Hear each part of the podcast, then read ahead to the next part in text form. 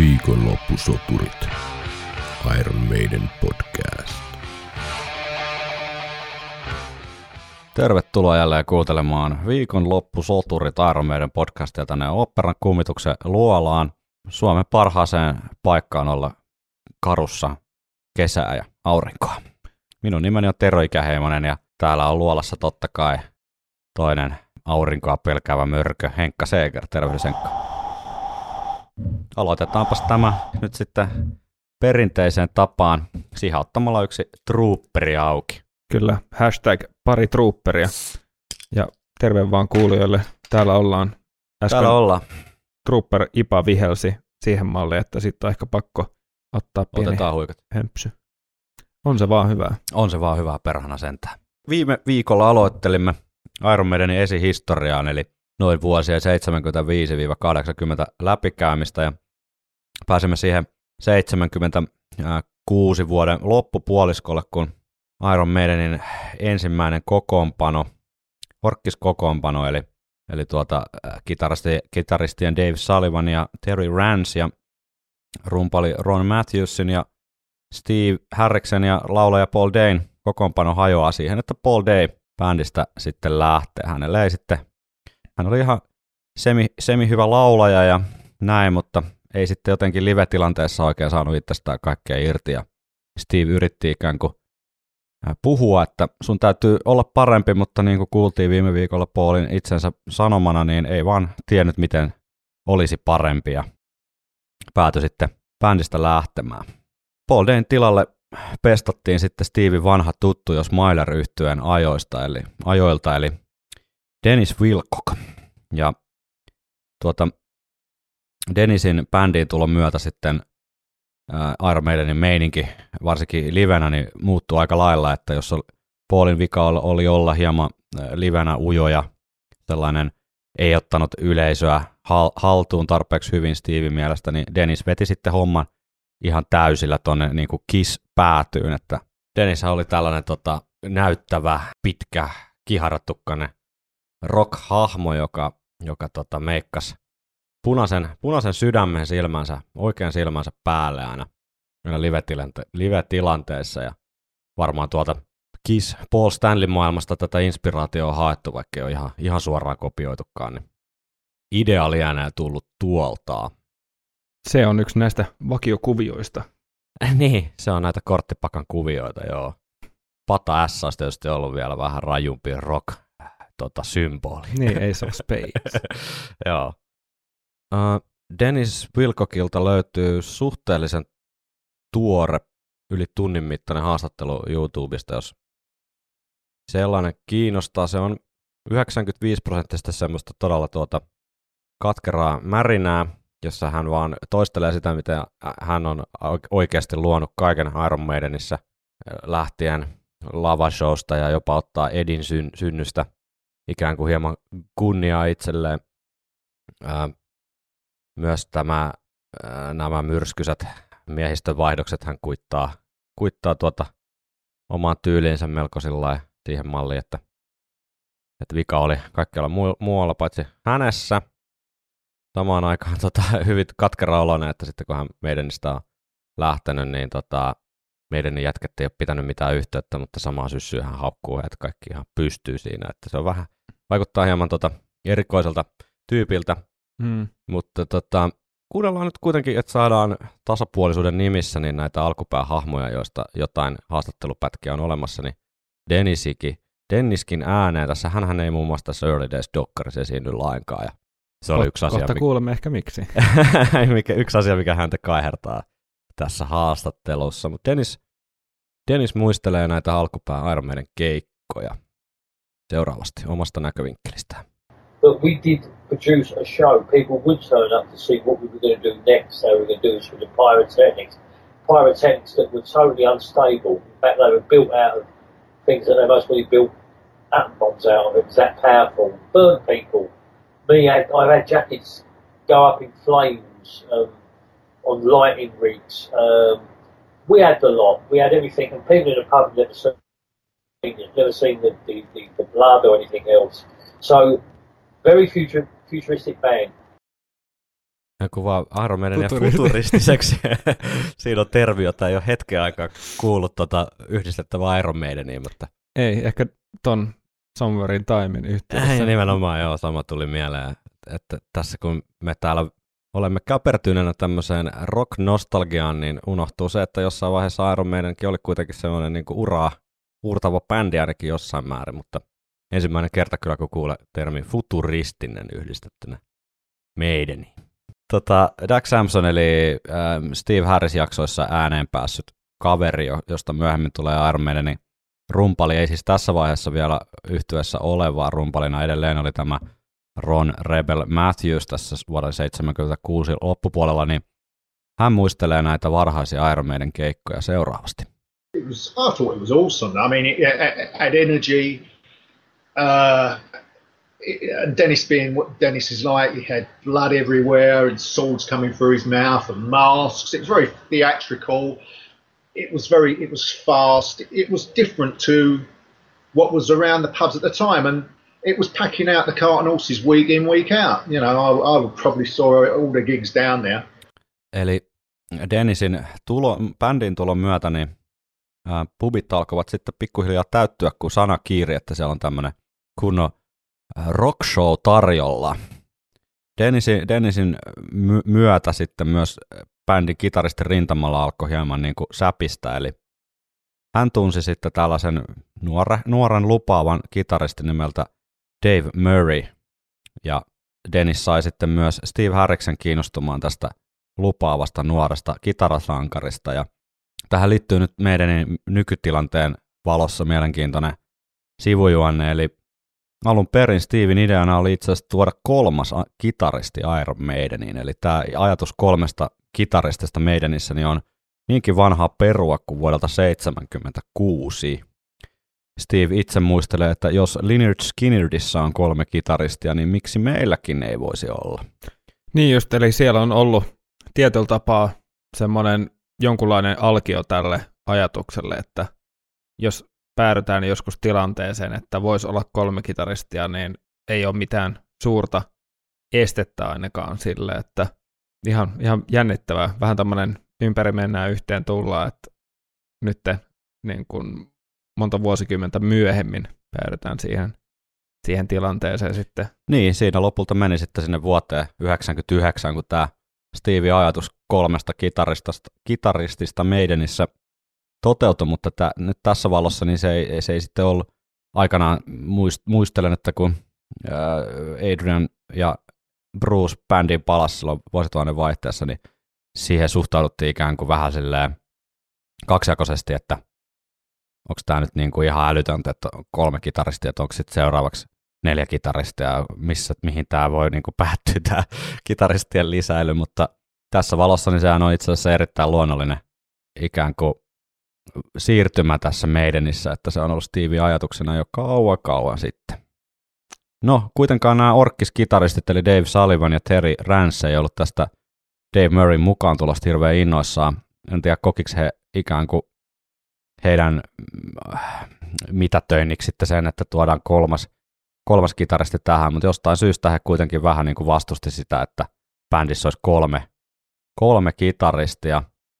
Steve oli kuitenkin jo päättänyt, että äh, on suora sitaatti, haluan sen tyypin mukaan. Eli hän oli niin vaikuttunut Dave Murrayn taidoista, että kun De, äh, sitten Dave Sullivan ja Terry Rance esitti tietynlaisen ultimaattumin, että joko me tai Murray, niin homma päätyi sitten siihen meidän niin itse asiassa vähän ennen meidän niin 1V-synttäreitä, eli pikkasen ennen joulua 76, niin Steve piti pubissa palaveri, jonka tuloksena sitten nämä kaksi orkkiskitaristia päätyi sitten bändistä lähtemään.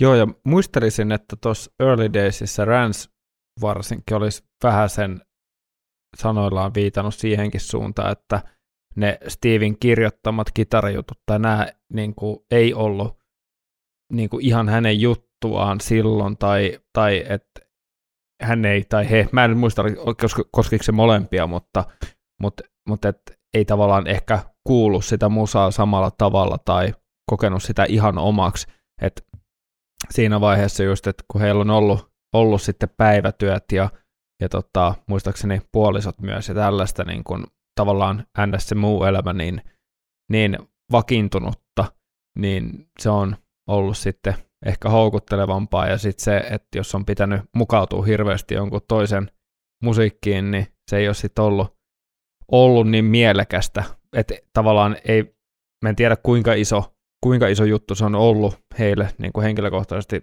lopettaa meidänissä, mutta että vaikutti siltä, että tuossa vaiheessa se välttämättä pal- palo siihen soittamiseen tuossa kyseisessä bändissä ei ollut se ykkösasia, mitä sitten Steve selkeästi vaati. Kyllä. Tota, ainakin, ainakin, silleen, ainakin silleen vaati, että bändille pitää antaa kaikkeensa. Juuri näin. Steve tuossa äh, Iron Maiden biografiassa muistelee tai sanoo, heillä molemmilla oli hyvät päivätyöt ja minusta tuntuu, että heitä huoletti se.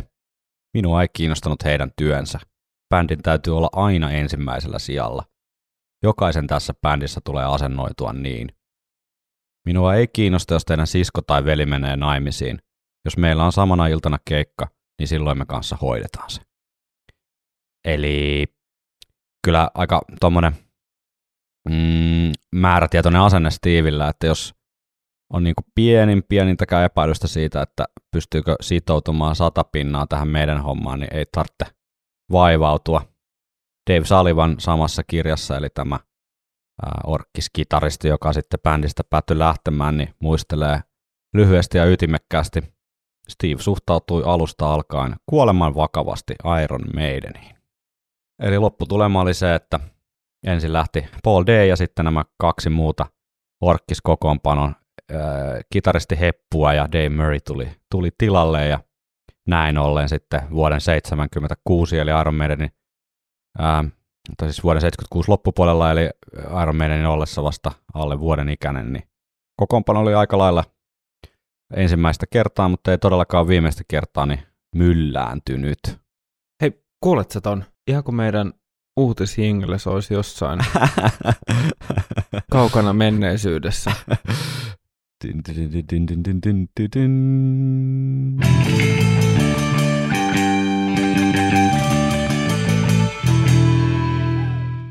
Operan kummituksen luolassa kummittelee. Joo, äsken joku tuleva Iron Maiden fani arviolta noin 6-7-vuotias kävi tuossa ikkunalla vähän vakoilemassa, miten podcasteja tehdään äh, ja miten menestytään elämässä. Vuodelta 2006 löytyy aika hauska uutinen äh, liittyen tähän Iron Maidenin orkkiskokoonpanoon. Steve Harriksellähän on siis äh, asunto tai talo myös tuolla Portugalin Algarvessa, ja hän, hän, hän omistaa myös baarin siellä nimeltä Edis Bar. Niin vuoden 2006 niin oli uutinen, että Edis Bar avaa uudestaan ovensa Portugalissa, ja tässä vaiheessa siis baari oli hetken aikaa suljettuna, kun sen silloinen pitäjä Steven vanha ystävä oli menehtynyt ja ei ollut oikein baarille löytynyt pyörittäjää sitten, niin Steve Harris keksi, että hetkinen, minähän tunnen muutaman hepun tuolta kaukaa historian hämärästä, jotka voisi sopia pyörittämään Juottolaa Algarveen. Ja hän pyysi sitten no, tätä Dave Sullivania ja Terry Ransia, eli näitä meidän alkuperäisiä, alkuperäisiä kitaristeja sitten baari-isänniksi Portugaliin, ja ää, näin myös kävi Jeff Daniels niminen heppu oli myös tässä sitten managementtitiimissä mukana, eli hän oli myös yksi tämmöisiä varhaisia meidänin roudareita. Tarina ei kerro, miten kuppilalle on sitten käynyt ja ovatko Dave Sullivan ja Terry Rance ja Jeffi, roudari Jeffi siellä edelleen hommissa, mutta kävin katsomassa tuossa TripAdvisorista, eli, eli tuota tämä verkkosaitti, joka, jonne käyttäjät voivat antaa rafloille ja hotelleille arvosteluita niin Edisbaarista, tai minkälaisia arvo, arvioita Edisbaari on saanut, niin nimimerkki Ritchi, en tiedä onko kyseessä Ritsi Kotsainen vai joku, joku muu Ritsi, niin hän oli käynyt vuonna 2019, tämä oli viimeisimpiä tuota arvioita Edisbaarista, niin äh, tuolla piipahtamassa ja kirjoitti näin vapaasti suomennettuna, ei sovellu pariskunnille, olut hapanta, palvelu paskaa, paikallisia juoppuja puhaltamassa savua naamallesi, pysy kaukana. Tähän kuulostaa oikein hy- hyvältä tota, viikonloppusoturit retken kohteelta vai mitä oot mieltä? Sinne mennään heti kun, heti kun vaan lentoliput saadaan käsin. Joo, ehkä me skipataan se Steven, Steven butiikki hotelli kartano siellä Essexissä ja mennäänkin tuonne Edis Bariin riipimään muutama pari, pari trooperia. Siis kuvien perusteella niin Repi, repin märkää. on repin märkä. Aika tuommoisen niin pienehkön oloinen, geneerisen oloinen sportti, sporttiluola, missä jotain pientä Iron Maiden aiheesta koristetta toki sitten seinillä on, mutta vaikuttaa siltä, että ei ole mikään nyt semmoinen niin äm, sanotaan nyt, että jos haluat semmoisen tyylikkään, äh, hienostuneen kokemuksen, niin Ava, siis mä avasin äsken nämä nettisivut. Oot sä, oot sä ollut täällä? eh, Ei, helvetti. Oota. Onko sulla Whatsappi auki? Oh, Mä laitan sulle linkin. Nyt mä haluan saada livenä, mä haluan saada livenä Teron tota, reaktion tälle nettisivulle. Tää on siis, tää on siis, tää on siis niinku vuodelta 98. ei ole täällä käynyt, joo. This mythical place, property of our favorite bass guitar player, Steve Harris is found in Portugal. Wow. Wow. Suosittelen käymään katsomassa Edis Baarin verkkosivut. Siis me, me heitetään linkki tähän tota, varmaan sitten tuohon meidän postaukseen, mutta täällä on siis tällainen giffi, jossa on tämmöinen, öö, mikä tämä nyt on, kävijälaskuri. vai? Kävijälaskuri, oi, oi, joo. oi, semmoset on kyllä. ja siis tämä on giffi, joka plärää noita lukuja ja päätyy 666, Joo, joo, ja sitten sen alla lukee I'm not a number. Koskakohan Chris on viimeksi päivittänyt näitä sivuja? Hei, täällä on kuvia tästä reopeningista. on vai? On. Onko siellä Terry Rance ja On. Dave, siis Dave Sullivan? Sullivanin mä tunnistin ainakin. Otas. Dave Sullivanilla on näköjään toi tota, Dance of Death-paita päällä ja Joo. Jeffillä on sitten tota, Edis Baarin tommonen oma paita. Wow. Tää on Mennäänkö, mennäänkö tuonne kesätöihin joskus? Paul Diannon re, äh, käynnistä vuodelta 93 on kans kuvia. Ei, ei, Hei, ei ne on ottanut noita, ne on ottanut siis 99 niin tällä uudella kokoonpanolla kuvia täällä baarissa. Siis Iron Maiden.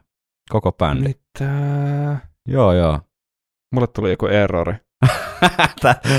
Kaksi käyttäjää samaan aikaan oli liikaa, liikaa serverille. Ai niin, ottiko ne näitä Brave New Worldin promokuvia tuolla Portugalissa näköjään? Kato vaan.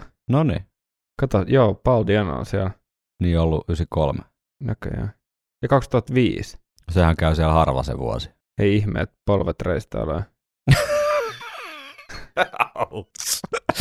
Toi oli sen verran julmaa huumoria.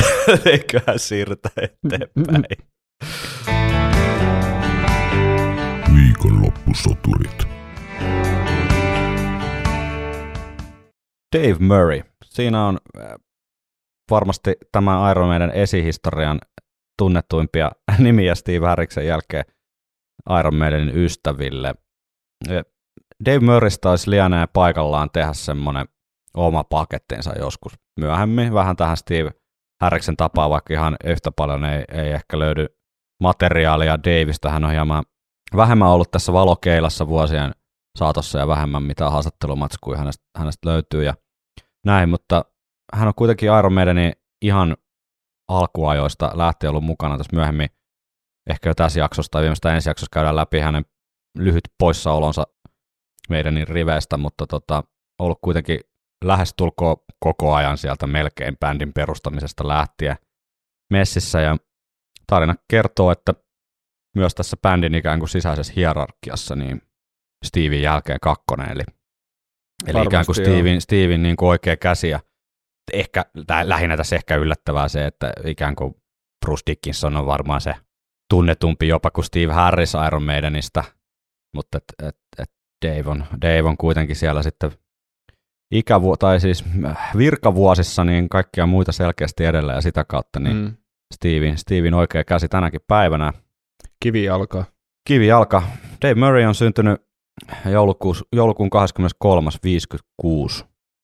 Tuolla, hän, hän ei ole alun perin kotoisin täältä Itä-Lontoosta, niin kuin nämä muut tämä varhaishistorian haamot, vaan Tottenhamin alueelta, eli sieltä hieman enemmän sieltä Pohjois-Lontoosta, mutta ää, ilmeisesti eli tämmöistä aika liikkuvaa lapsuutta tai ei ollut mitenkään äärimmäisen vakaat olot, olot lapsuudessa ja perhe vaihteli paikkaa sitten Lontoossa, minne vaihtelikaan ja Dave Murray sitten lopulta päätyi kuitenkin tonne itään päin, mistä hän sitten tutustui, tutustui näihin Iron Maidenin kannalta olennaisiin hahmoihin. Hän on siinä mielessä myös aika uskollinen meidän kitaristi ollut, että hänelle ei ole käytännössä ollut, hän ei ole tehnyt mitään soloprojekteja, hänellä ei oikeastaan ollut mitään meidän niin liittymisen jälkeen käytännössä mitään muuta, että ainoastaan tämmöisiä hyvin varhaisia bändiprojekteja ennen meidän, eli tämmöinen kuin Stone Free.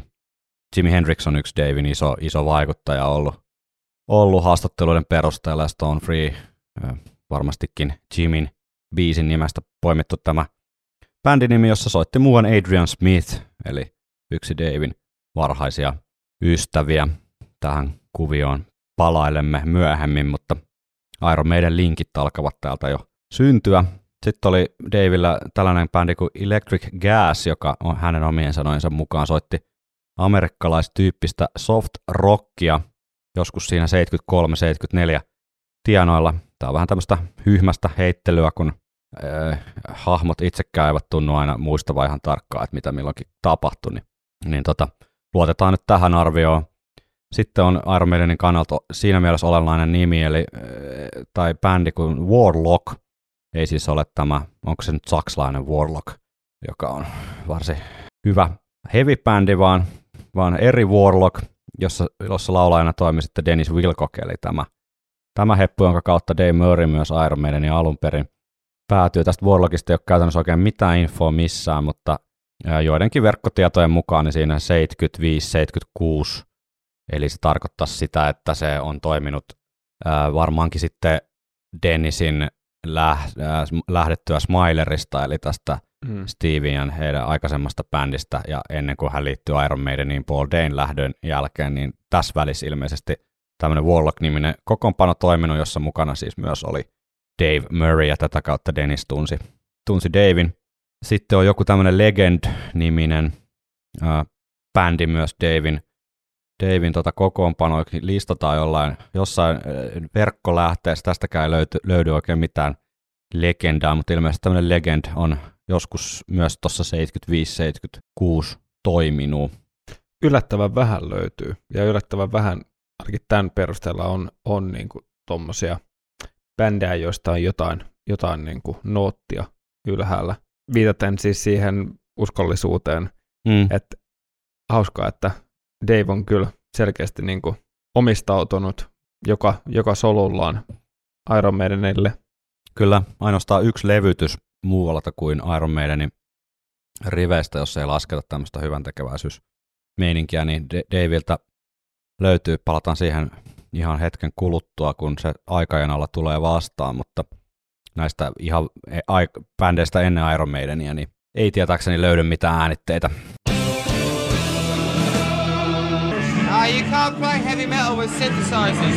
Nyt äh, lipsutaan valitettavasti hieman tämmöiseen niin nimen pudotteluun, mutta koska tässä nyt äh, tälläkin kyseiselläkin henkilöllä pieni roolinsa on tässä meidän historiassa, niin mainitaan myös kitaristi Bob Sawyer, eli Bob äh, lempinimeltään Angelo Sawyer, liittyy myös Dennis Wilcockin kautta tarinan mukaan, niin äh, hän oli ollut liikennevaloissa autossa istumassa, kun äh, Steve Harris ja ilmeisesti Dennis ja jotain muita meidän jätkiä oli ajanut siihen viere, viereen autossa ja äh, sieltä oli huudettu, että mitäs puuhaat ja Bob oli vastannut, että no enpä paljon mitään, että no tuutko soittaa kitaraa ja näin hän olisi sitten Bob Sawyer liittynyt bändiin ja näin, näin pääsemme siis vuoteen 77 tässä meidän tota, vuosilukujaottelussa, eli tässä kohtaa Iron Maidenin kokoonpanona toimi siis Steve Harris luonnollisesti, laulajana sitten Dennis Wilcock, lead-kitaristina Dave Murray, toisena kitaristina Bob Angelo Sawyer ja sitten rumpalina tämä ihan alkuperäinen Ron Matthews, eli hän oli ikään kuin ainoa, joka selvisi tästä orkkiskokoonpanon myllerryksestä vielä bändin riveissä kaikki muu meni vaihtoon vuoden, vuoden sisään. No vuoden 77 mä nimesin tälleen Dennis Wilcock eraksi tai, tai vuodeksi.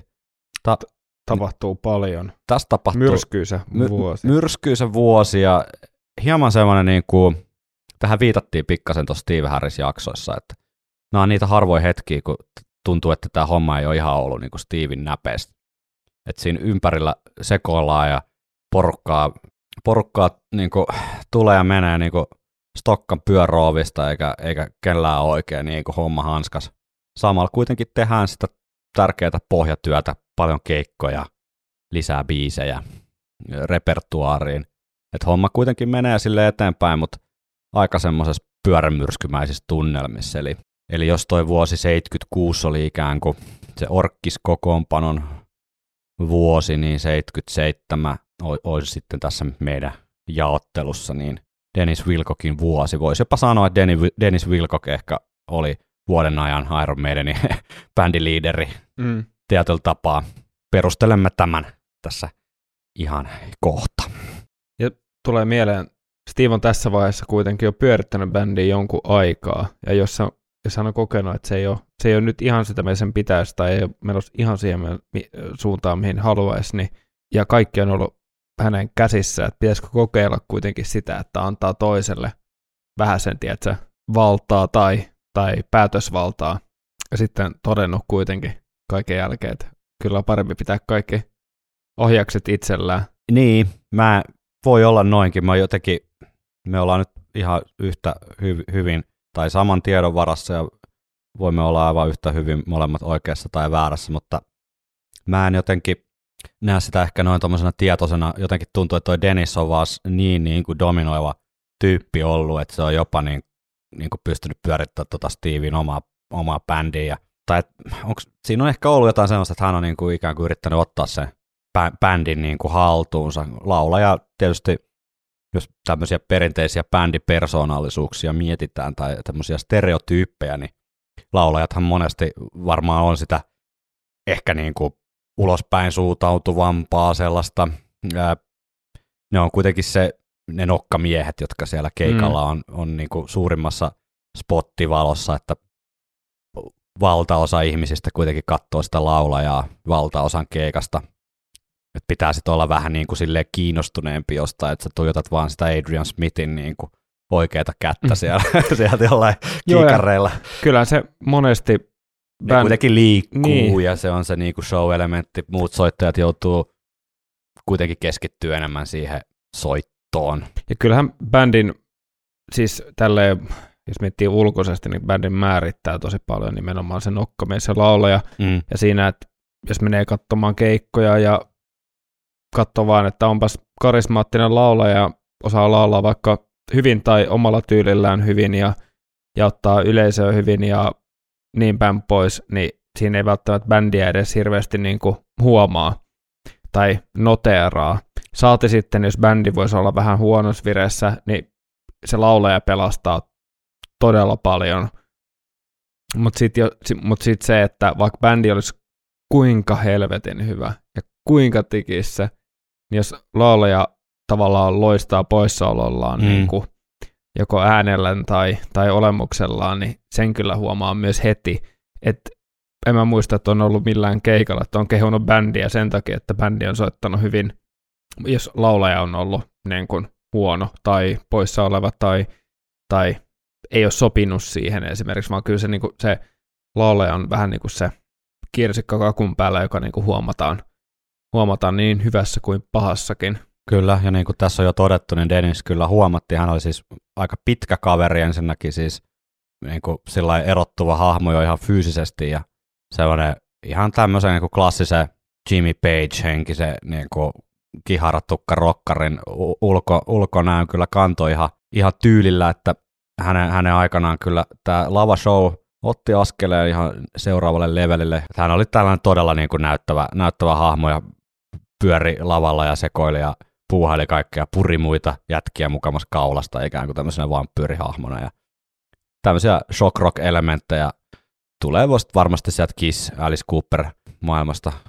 Joka tapauksessa tämä 77 Dennis Wilcock vuosi niin oli kyllä sitten äärimmäisen myrskysä, kuten todettiinkin. Bändissä ehkä teen tuommoisen luettelomaisen setin tonne myöhemmin, ketä kaikkia siellä sitten piipahti, mutta merkittävimpänä vaihdoksena niin juuri bändiin liittynyt hieno äh, lupaava nuori kitaristi Dave Murray oli ensimmäinen, joka tästä tästä vuoden 77 kokoopanosta sitten lähti. Hän ehti olla ihan vain muutaman kuukauden bändissä mukana. Tarina on sitten vähän taas tällainen hyhmäinen, että mä en tiedä miten paljon täällä kannattaa sitten välittää tämmöisiä vuosikymmenen takaisia sekavia humalaisia storeja, mutta joka tapauksessa niin tämä suht tuoreen toisen kitaristin eli Bob Sawyerin, se Dennisin ja Dave Murray välillä oli jonkin sortin tällainen jurrinen ää, tota, yhteenotto, mihin liittyy, mihin liittyy sitten heidän tyttöystävät ja kaikkea tämmöistä klassista meininkiä, kun nuoret miehet ottaa vähän bönthöä ja siellä alkaa sitten tota, tunnelma kiristyä, niin tämä on nyt sitten mielenkiintoinen juttu, että Wilcox saa jotenkin sitten vakuutettu Harriksen, että, että Dave Murray oli niin kuin se ongelma tässä. Ja hän, Dave Murray käyttäytyi niin kuin ikään kuin epärationaalisesti ja huonosti, ja hänen, hänen niin kuin pitäisi lähteä bändistä. Ja Steve, joka oli just vakuuttunut äh, Davin kitaristikyvyistä siinä määrin, että, että hän oli niin kuin heittänyt ne kaksi alkuperäis kitaristia ikään kuin mäkeen sen tieltä, että Dave pääsi bändiin, niin tuli sitten siihen tulokseen, että sä oot Jennys ihan oikeassa, että kyllä se Dave on tässä nyt se ongelma. Ja Dave Murray sitten sai kenkää Iron Maidenista muutaman kuukauden bändissä olo jälkeen. Iso, iso juttu. Iso juttu. Voisi kuvitella, että toi jäisi niin kuin kalvaamaan pitkäksikin aikaa. Dave muistelee tässä Iron Maiden kir- tai Run to the Hills-kirjassa, että se oli todella kammottava hetki. Olin todella järkyttynyt saatuani kenkää. Uskoin siihen bändiin ja pidin siitä todella paljon, ja kun saa potkut, on se aika kivuliasta. En tiennyt mitä tehdä. Eli vuosikymmeniä myöhemmin niin tässä edelleen Dave muistelee tätä kammottavana hetkenä, kun hän sai Iron Maidenista kenkää, vaikka oli ehtinyt olla vain muutaman kuukauden bändissä, että se kyllä kertoo siitä, että hän ihan oikeasti piti, että tästä voi tulla ihan kova juttu, eikä se ollut vaan semmoinen joku random kokoonpano, joku legend tai warlock. Potkujensa jälkeen niin Dave Murray liittyi hetkeksi aikaa tällaiseen mielenkiintoiseen punkahtavaan bändiin kuin The Secret, joka tota, äänitti demon, josta sitten tehtiin yhdestä biisistä myös sinkku, eli he teki coverin Cliff Richardin Young Ones-kappaleesta. Ja tässä on nyt sit yksi esimerkki siitä, että nämä virallinen historiankirjoitus ei aina ihan täsmää, eli jos olette tota Run Hills-kirjaa lukenut, niin siinä, siinä tämä tarina menee silleen, että tämä The Secretin Young Ones sinkku olisi äänitetty ennen kuin Dave Murray liittyi Iron Maideniin, mutta todennäköisesti kyseessä on kuitenkin vuosi 77, eli siinä välissä, kun hän sai Iron Maidenista kenkää, ennen kuin liittyi sitten myöhemmin takas bändiin. Mutta kuunnellaan nyt sitten, miltä Dave Murray soitto kuulosti siinä vuonna 1977, kun hän oli juuri kokenut sen kammottavan, kammottavan hetken, kun ilkeän mielisen Dennis Wilcokin masinoimana Steve Harris antoi Dave Murraylle kenkää Iron Maidenista.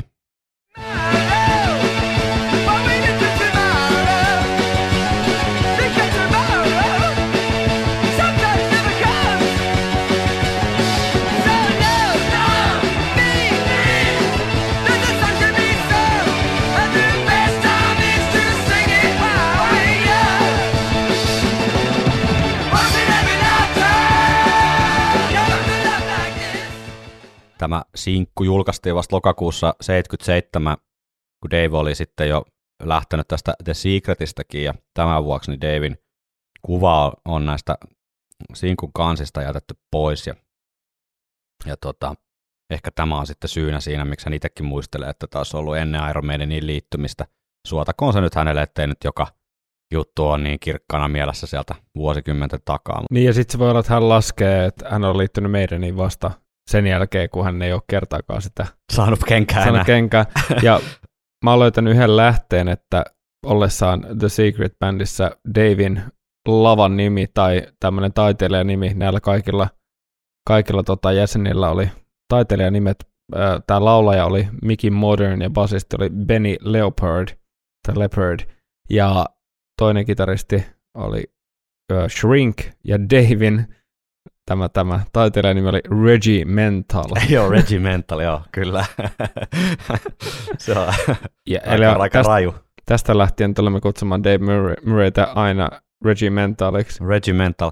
Joo, Reggie Mental tämän lyhyen Secret Pestin jälkeen niin liittyi sitten jälleen taas Adrian Smithin kanssa samaan bändiin, eli tällä kertaa Adrian Smithin perustama Urgin yhtyeeseen hetkeksi aikaa, kunnes sitten kun tarina etenee, niin, niin tota Dave Urchinista lähtee ja palaa meidäniin, mutta jälleen kerran tämä Adrian Smith tässä nyt linkittyy jo tällainen meidänin varhaishistoriassa, että hän on ikään kuin ollut siinä ulkokehällä odottamassa sitä oikeaa hetkeä liittyä bändiin niin useita useita vuosia ennen liittymistään. No nyt pahoittelen, että muutama sekunti tulee tällaista puuduttavaa nimen pudottelua, mutta olkoon tämän pointti nyt sitten se, että kuvata sitä, että miten myrskysä tämä eh, meidän niin eh, varhaishistoria on tämän miehistövaihdosten suhteen, ja erityisesti tämä Dennis Wilcock-vuosi, eli vuosi 77. Siellä kävi muun muassa kitaristi Terry Wapramia, kipparisti Tony Moorea ja rumpali Barry Thunderstick Purkis soittamassa Iron Maidenissä. Tämä Thundersticks, eli Barry Purkis on ehkä mielenkiintoisin näistä nimistä siinä mielessä, että hän, hän sitten tota, myöhemmin liittyi Samson yhtyeeseen, joka on ehkä podcastimme kuuli, kuulijoille tuttu bändi sen vuoksi, että, että tota Bruce Dickinson sitten myöhemmin liittyy myös Samsoniin ja tämä Thunder, Barry Thundersticks Perkis ja Bruce Dickinson myös soitti samaan aikaa Samsonissa, mutta ei siinä vielä kaikki vaan, ää, kun Thundersticks sitten Iron Maidenista lyhyen, lyhyen pestin jälkeen Samsoniin liittyi, niin hän korvasi rumpalina Clive Burrin, joka sitten tarinassa myöhemmin taas liittyy Iron Maidenin, eli piiri, pieni pyöri ja tuolileikki siellä 70-luvun loppupuoliskolla niin on aika vauhdikasta tuolla Itä-Lontoon rockiskenessä. Thunder on kyllä sellainen näky, että meidän on ehkä pakko heittää se sinne meidän tota, tonne Instagram, joo, Instagram-karuselliin. Näkemisen arvoinen. Niin, mä en tiedä, onko hän Dennis Wilcockilta sitten omaksunut tätä shock rock meininkiä, mutta hän loi tämmöisen niin kuin nahka gimppinaamia tota imagon itselleen, että hän esiintyi livenä ja Samsonin levyn kannessa niin tällainen, tällainen tota, nahkanaamio yllä ja ikään kuin vähän oli tämmöinen mystinen, mystinen hahmo tai loi itselleen tämmöisen mystisen auran. Kuka siellä nahkanaamarin sisällä oikein on? Mm. Why you Hooks in you. Hooks in you, joo. Vuosi 77 päättyi sitten lopulta siihen, että kun Dennis Wilcock tohinalla bändiin ensin eh, liittyi, niin vuoden 77 aikana hän sai kyllä semmoisen rumpa Iron Maidenin riveissä aikaiseksi, että vastaavaa jos sen jälkeen koettu, mutta siinä, siinä vielä kaikki, vaan lopulta Dennis Wilcox sitten itsekin lähti Iron Maidenista liitämään 77 lopussa, eli jätti ikään kuin savuavat rauniot vaan sitten taakseen, ja Steve Harris oli yhtäkkiä yksin enää Iron Maidenissä jäljellä, eli kaikki muut oli ympäriltä sitten syystä tai toisesta kaikonnut. Ää, Dennis Wilkokin lähtöön liittyy semmoista hieman niin katkeraa sivumakua, että vuonna 2018 niin Wilcock oli haastamassa Iron Maidenia oikeuteen, eli hän, hän tuota, väitti kirjoittaneensa sanotuksia Prowler, Charlotte the Harlot, Phantom of the Opera, Iron Maiden ja Prodigal Son kappaleisiin. Ja tota, Iron Maidenin vastaus tähän oli, että kun hän oli Iron Maidenin jäsen, hän unohti sanoituksia tai muisti niitä väärin. Meidän piti jopa tehdä hänelle muistilappuja keikoille.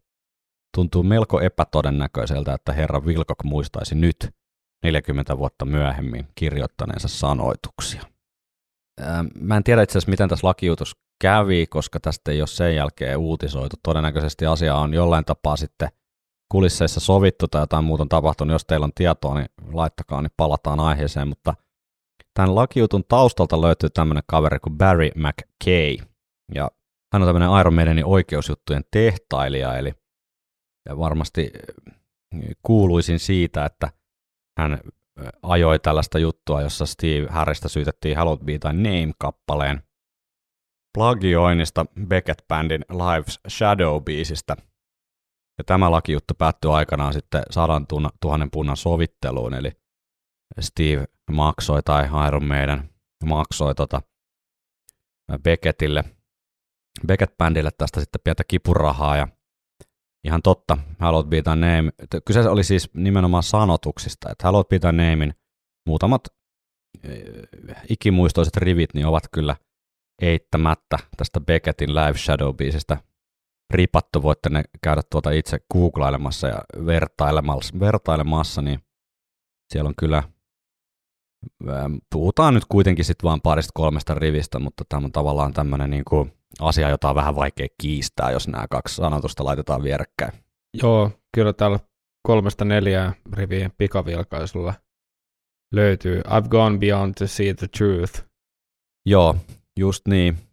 Niin tota, tämä Barry McCain edellinen oikeusjuttu sitten oli päättynyt näinkin hyvään kuin sadan tonni sovitteluun, niin hän varmaan sitten oli haistellut, että Wilcockin Dennisin kanssa voisi lähteä, lähteä uudestaan käräjille haastamaan meidäniä, mutta kertoo vaan siitä, että heidän, heidän välit, jos Paul, Paul, Dane, Paul Dane muistelee ikään kuin ää, vuosien tuomalla tyyneydellä ja viisaudella sitä aikaansa Iron Maidenissä, niin Dennisille tuntuu olevan vaan katkeruutta ja inhoa tätä koko hommaa kohtaan, että Iron Maiden ei sitten hänen johtamana oikein lähtenyt.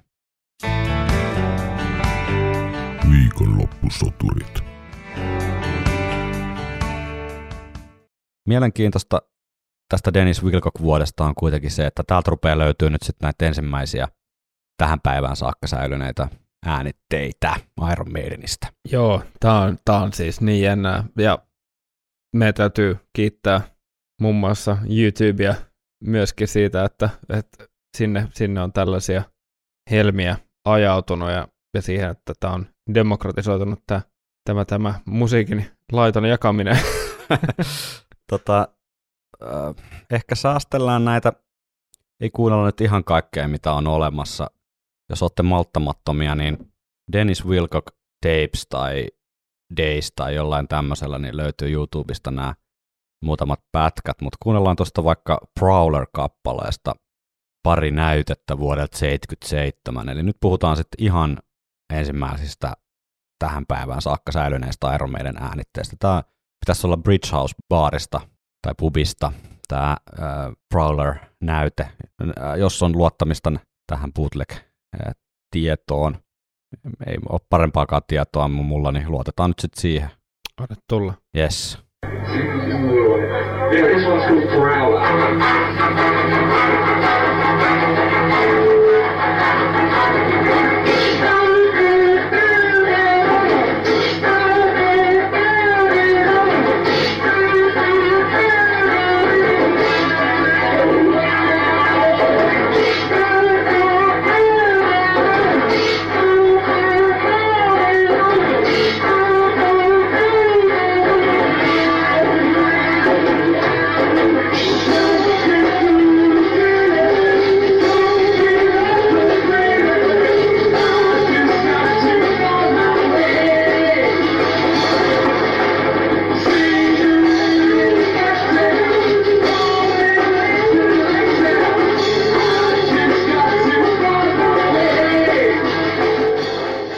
Miltä se Prowler kuulosti tässä kokoonpanossa. Puhutaan nyt siis tästä lyhytkestoisesta vuoden 77 kokoonpanosta, jossa laulajana Dennis Wilcock ja ää, kitaristeina Bob Sawyer ja Dave Murray ja sitten rumpalina tämä meidän ihan alkuperäinen rumpali, eli Ron Rebel Matthews, eli tämä oli tavallaan se kokoonpano, joka toimi ennen kuin Bob Sawyerille, Dennis Wilcockille ja Dave Murraylle tuli jonkin sortin kolme, kolmiodraama, jonka seurauksena sitten Dave sai kenkää ja Bob Sawyer lähti siinä samassa rytäkässä.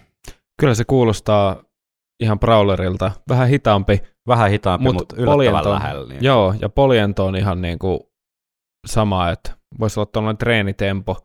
Mä näissä varhaisissa Prowlerin äänitteissä muutenkin, niin kuin Sunha- Sunhouse Tapesissäkin, niin se toi, toi tota, lead-kitaran melodian se niin se Mm. jää aina vähän alle. Niin. sitä, on, sitä on selkeästi tota, petrattu sit siihen tota, debyyttilevyyn, että varmaan siellä on siis ylipäätään ollut joku tuotanto, ja siellä on Aivan. ollut tuottaja, joka sanoo, että voitko bendata nyt sinne, tiedätkö, ihan ylös asti, siihen ääneen asti.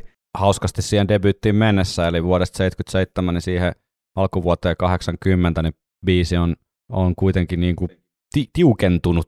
Joo, tiukentunut kyllä, mutta se on, se on hauska kans kuinka tunnistat, tai siis no, tämä on identtinen, mutta tämä on vaan niin kuin vähän hitaampi.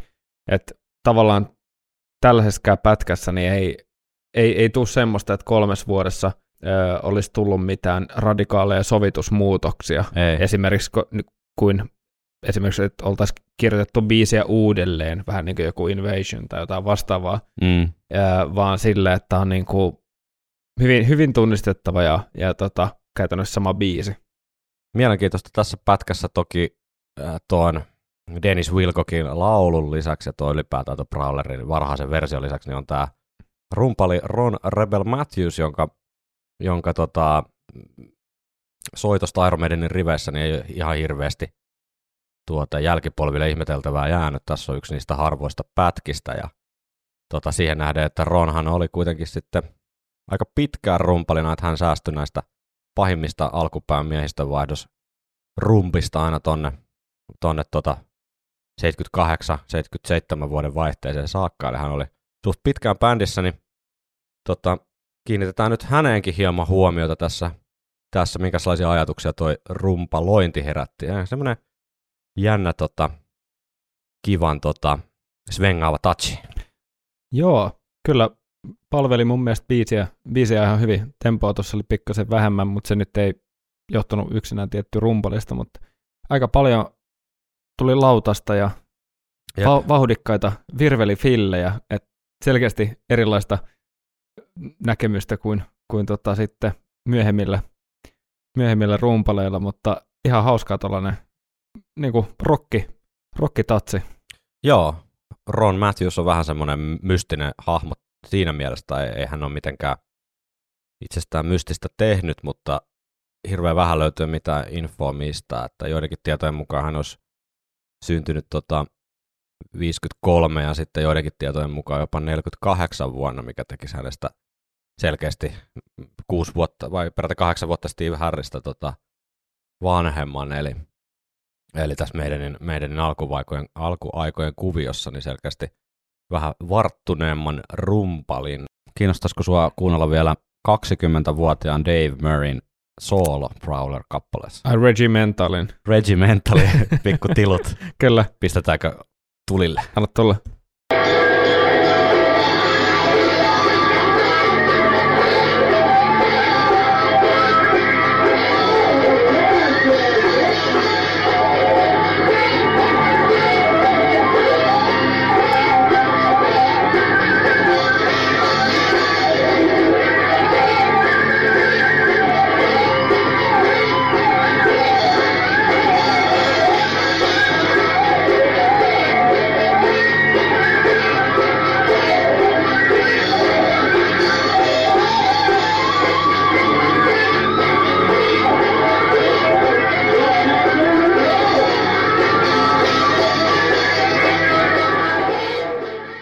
Juman chuika. Aika hyvä. Joo, vitun hyvä. Anteeksi, saaks täällä kiroilla? Saa, saa. Ihan saakeli hieno. Siis äh, on ehkä jotain sellaista, mitä jopa äh, vähän kaipaisi Murrayn soittamiseen. Aha. Ehkä. Mutta kyllä siinä on tunnistettavissa. Kyllähän, kyllähän Dave edelleen, niin kuin, edelleen irrottelee. Ja noita pitkiä bendejä, tuollaisia vinkuvia bendejä, kyllähän niitä edelleenkin tulee. Ja onhan tuossa tosi paljon mut tunnistettavaa, mutta se on jännä, kuinka paljon se on jalostunut siihen öö, ekojen levyjen, niin kuin ekoihin levyihin mennessä. Mm. Se on ehkä vähän hiotumpi staili. Tuolla on paljon ö, tuttuja maneereita On, poimittavissa. On siis todella. Siis se oli mun mielestä ehkä hauskinta tossa, että, että miten niin kuin, tunnistettava. Siis okei, tämä on nyt vähän silleen puol- puolueellinen jotenkin näkemys, kun me nyt pyöritään tässä niin kuin näiden juttujen ympärillä, mutta jotenkin mä niin kuin silti väitän, että, että jos ton soolon tosta jotenkin niin kuin olisi irrottanut ja näin, niin pystyisi tunnistamaan Murray niin kuin aika lailla selkeästi tänäkin päivänä siitä. Ihan totta. Tuossa on tosi paljon tunnistettavia ö, pisteitä ja manereita, mutta toi on kyllä, ah, tämä tuli vähän varkain. Mä, mä, mä muistan, että mä kuuntelin tämän silloin, kun tämä Wilcock Days-homma löytyi sieltä YouTubesta, mutta mä en ollut niin tarkkaa kuunnella, että mä olisin niin kuin jäänyt pohtimaan sitä, mutta nyt kun mä pohdin, niin vitsi toi soittamisen nälkä ja tavallaan, että voi jotenkin kokea tai nähdä sen ää, innon ja semmoisen nuoruuden innon sen lavalla, että sun on pakko vaan, tiedätkö, vinguttaa sitä kitaraa, kun tossahan oli sitä kitaran vinguttamista nimenomaan, niin mahtavaa, inspiroivaa soittoa ja, ja niin kuin, mun mielestä mahtava puoli Dave Murraystä myöskin soittajana, ää, tavallaan Davin alkuvaiheita tässä, kun mietitään Iron Maidenin alkuvaiheita, niin Davin alkuvaiheita käydään myöskin läpi, jotka on niin olennainen osa sitä, ja jotenkin toi myöskin, että miten se finessi löytyi jo pari vuotta ton jälkeen tavallaan ö, ekan levyn tai ekojen levytysten myötä, niin makea, makea pätkä. Joo. Jos olette eri mieltä, niin laittakaa palautetta Jos olette eri mieltä, niin voitte pitää sen mielipiteen itsellänne. Tota, mä, tein, mä tein yhden Excelin. Tässä on nyt tota... Mun pitää käydä jääkaapilla. Ah.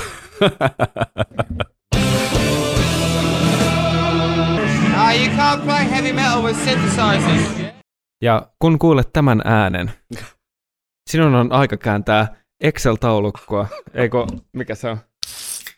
Ui. No niin, tota, kun nyt tämä vuosi 77 sitten on, on päättymässä ja, tai vaihtumassa vuoteen 78 ja Dennis Wilcockkin lopulta bändistä lähtee ja Steve Harris jää, jää ikään kuin yksi meidän, niin hän sitten vuoden 78 alkupuolella niin kasaa uuden kokoonpanon, johon voidaan palata ensi viikolla. Spoilataan nyt sen verran, että Dave Murray palaa Iron Maiden, jos se, jos se ei ollut tuttu juttu teille. Niin Spoiler alert. Spoiler alert. Mutta kaikkea muutakin mielenkiintoista ensi viikolla sitten ruvetaan pikkuhiljaa lähestymään legendaarista Soundhouse Tapesia ja Doug Samson liittyy rumpaliksi ja ää, muuan Paul Diano myös löytyy laulajaksi ensi viikolla Iron Maidenin ja pikkuhiljaa tämä, tämä tuota Iron Maidenin varhaishistorian kaari alkaa taittua sinne kohti debyyttilevyä, mutta ihan ehkä ensi viikolla tuskin vielä ihan paketista tämä on, homma on, mutta lähestytään, lähestytään. Niin joka tapauksessa tämä on mun mielestä mielenkiintoinen pieni breikki nyt ottaa tähän ää, Dennis Wilcockin lähdön jälkeen, niin stopata hetkeksi tätä ää, ja tarkastella vähän tätä biisiä, biisiä niin kuin syntyaikaa tai historiaa, että missä vaiheessa Iron Maidenin kahden ekan levyn biisit on syntynyt tässä esihistorian kaaressa. Ja aikaisemminkin on viitannut tähän monta kertaa, mutta nyt saadaan vähän niin kuin dataa tueksi, että ikään kuin se Iron Maidenin varhaishistoria, niin se ei tarkoita Paul Dianon aikaa, vaan Paul Dianon aikana on syntynyt hyvin harva näistä kahden ekan levyn biiseistä.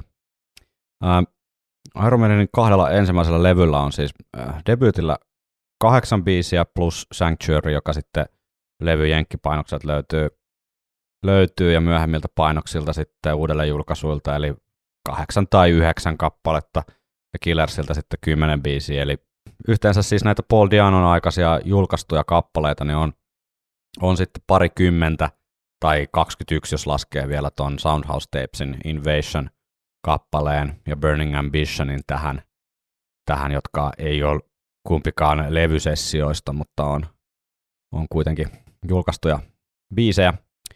Niin tota, näistä seitsemän biisiä, eli kolmas osa, on ihan sen ensimmäisen kokoonpanon aikana, eli Paul Day, Terry Rance, Dave Sullivan, Steve Harris ja Ron Rebel Matthewson, eli siinä 76 vuoden aikana syntyneitä kappaleita. Tämä on aika kiinnostava fakta jo sinänsä, mutta vielä kiinnostavampaa tästä mun mielestä tekee sen, että viisi näistä biiseistä, eli niistä orkkiskokoonpanon kappaleista, niin on julkaistu Killersillä ja vaan kaksi tota, debyytillä. Jep. Eli Strange World ja, ja Iron Maiden. Ja sitten näistä orkkiskokoonpanon sävellyksistä, niin, tai sen aikaisista sävellyksistä, Steven sävellyksistä puhutaan totta kai, mutta kuitenkin, niin sitten viisi päätyi Killersille, eli Ratchild, Another Life, Innocent Exile, Purgatory ja, ja Drifter. Eli onko tässä vähän käynyt sitten niin, että Killers-levyn äänitys, kun on sieltä, sieltä tota, tullut ajankohtaiseksi, niin on jouduttu hieman kaivelemaan niin kuin pöytälaatikkoa, että mitäs meillä olikaan. Siis toi voi, toi voi ihan hyvin olla, olla se tilanne. Se voi myös olla, että on ollut tota, tämmöisiä tuorempia tai tuorempia, tuoreita biisejä niin paljon siinä vaiheessa, kun ollaan meidän tehty, tai toi Iron Maiden debyytti, ja, ja sitten ollaan haluttu julkaistu nopeasti toinen, ja ajateltu, että kyllä täällä on vielä matskua paljon on, mutta mä koen, koen että toi sun tulkinta asiasta, eli, eli, eli tota, on ollut pakko ehkä tehdä se toinen levy suht nopeasti perään, ja ehkä sen, sen varjolla, että sitä uutta matskua ei ole syntynyt Mm. Välttämättä samalla tahdilla kuin ekan kahden, kolmen vuoden aikana, niin, niin ollaan sitten alettu soveltaa ja käyttää hyväksi sitä koko pottia, mitä siihen asti on. Niin kuin, mutta tälleen retrospektiivinä tarkastel, tarkasteltaessa, niin ei mikään huono niin kuin saldo kuitenkaan. Ei, ei, ja tota, näähän nyt sitten, tämä on taas sarjassamme, että data voi pitää paikkansa tai ei, että nämä on ilmeisesti niin kuin yhdistelty vähän eri, eri lähteistä tätä infoa, että milloin, milloin mikäkin biisi on sitten ikään kuin Iron Maidenin repertuarin putkahtanut. Ai niin muuten, hei, nopeasti. Äh, mainitsen vaan siitä, että mehän ei käyty vielä asiakaspalautetta läpi tässä jaksossa, mm. mutta liittyen näihin Exceleihin, niin näitä tiedostoja toivottiin jakoon. Joo, mä olen tietoinen, tietoinen tästä.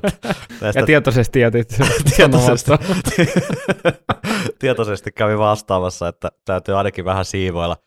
Siis tämän voisi tämän, tämän Excelin, mitä me tästä tuijotellaan, tämän voi kyllä melkein jakaa sellaisenaan, mutta tota, varsinkin se Steve Harriksen keskimittainen biisi, niin se on niin, niin saatana tota, se, se, sekainen himmeli semmoinen Exceli, että mun, mun täytyisi niin tehdä siitä ehkä joku tämmöinen julkaisuversio ensin, tai silleen, siellä on niitä ristinlinkityksiä solussa, ja muutenkin se on semmoinen niin kuin täysin katastrofi, katastrofi sille Excelinä, mutta siitä voisi ehkä tehdä semmoisen jonkun vaikka päivityksen, vaikka viisi kuvaa tai jotain, että poimisi sieltä jotain, mm. jotain dataa, jonkun tämän, tämän tyyppisen ehkä, mutta... Joo, kyllä. Mutta tota, siis sellaisena... itse, itsehän en mene lukemaan sitä. Mutta... sellaisena, sellaisena mä sitä ehkä kehtaa, kehtaa jakaa. Tota... No niin, eli luvattu tämä tuottelijaisuus 1975-1979 Exceli tulee jo, joksenkin tässä muodossaan jakoon. Mahdollisesti. Me ollaan, me ollaan kovia lupailemaan asioita, mutta tapahtuu sitten omaa tahtiin tai ei. Mutta ehkä, ehkä tässä nyt sitten pointti kuitenkin se, että kun tämä Dennis Wilcock, Wilcock ikään kuin aikakausi päättyy, niin siinä kohtaa valtaosa Iron Maidenin kahden ekan levyn materiaaleista on jo kasassa ja, ja kun Paul Diano liittyy, niin sen jälkeen syntyy näille kahdelle ekalle levylle enää, enää tota Remember Tomorrow, Running Free, Murders in the Room Work, Genghis Khan, Killers ja, ja Prodigal Son ja kaikki muut kappaleet, niin on muodossa tai toisessa jo, jo olemassa ennen Paul Dianon bändiin liittymistä, johon palaamme ensi viikolla noin vuoden 78-79 meiningeissä. Kiitoksia, kun kuuntelit jälleen viikonloppusoturit Maiden podcastia. Tätä on ilo tehdä ja toivottavasti on ilo myös kuunnella. Ja jos tulee jotain asiakaspalautteita, kommentteja, kysymyksiä, ää, niin olkaa armeliaita niissä. virheitä bongaatte, muuta epäselvyyksiä, niin laittakaa viestiä tulemaan, niin setvitään niitä sitten parhaamme mukaan. Ja myös kai tarkoitus tehdä tuossa kevään päätteeksi jonkun sorti ää, kesälomalle lähtö tai pitää pieni breikki varmaan tuossa heinäkuun ajan tai jotain semmoista, niin tehdään jonkin sorti recap-episodi tästä kuluneesta puolesta vuodesta, joten jos teillä on jotain kysymyksiä meille, ihan isoja tai, tai pieniä tai jotain muuta, mitä haluaisit, että käsitellään tuommoisessa vähän vapaamuotoisemmassa freestylatussa. Todennäköisesti trupperia menee enemmän kuin se tota, standardi yksi per jakso, niin tota, laittakaa viestiä tulemaan, niin rakennellaan siitä jonkin sortin kesälomille lähtö episodi sitten, mutta sitä ennen on vielä paljon, paljon, paljon tämmöistä Iron Maiden musahistoriallista eri erittäin mielenkiintoista asiaa luvassa, eli ei nyt mennä sinne lomille vielä, mutta tämmöistä olisi tarkoitus tehdä tuohon kevään loppuun. Kuulostaa erittäin hyvältä. Joo, ensi viikolla toivottavasti päästään kuuntelemaan vähän Soundhouse Tapesilta näytteitä ja selvitellään yksi mysteeri, yksi mysteeri joka liittyy Soundhouse Tapesiin. What? Kyllä, kyllä. Virallinen Iron Maiden historian kirjoitus on meitä vuosikaudet johtanut törkeästi harhaan liittyen Soundhouse Tapesiin, mutta kiitos nykyajan verkkoetsivien ja, ja tuota erilaisten podcastin pitäjien, jotka liitsaa muiden tekemää työtä, niin saadaan tähänkin, tähänkin asiaan nyt sitten hieman äh, fikkarin valoa sohautettua Soundhouse Tapesiin liittyvää mysteeriä luvassa ensi viikolla. Sitä ennen pitäkää trupperit kylmässä ja Housut jalassa. Nähdään. Ei kun kuulla.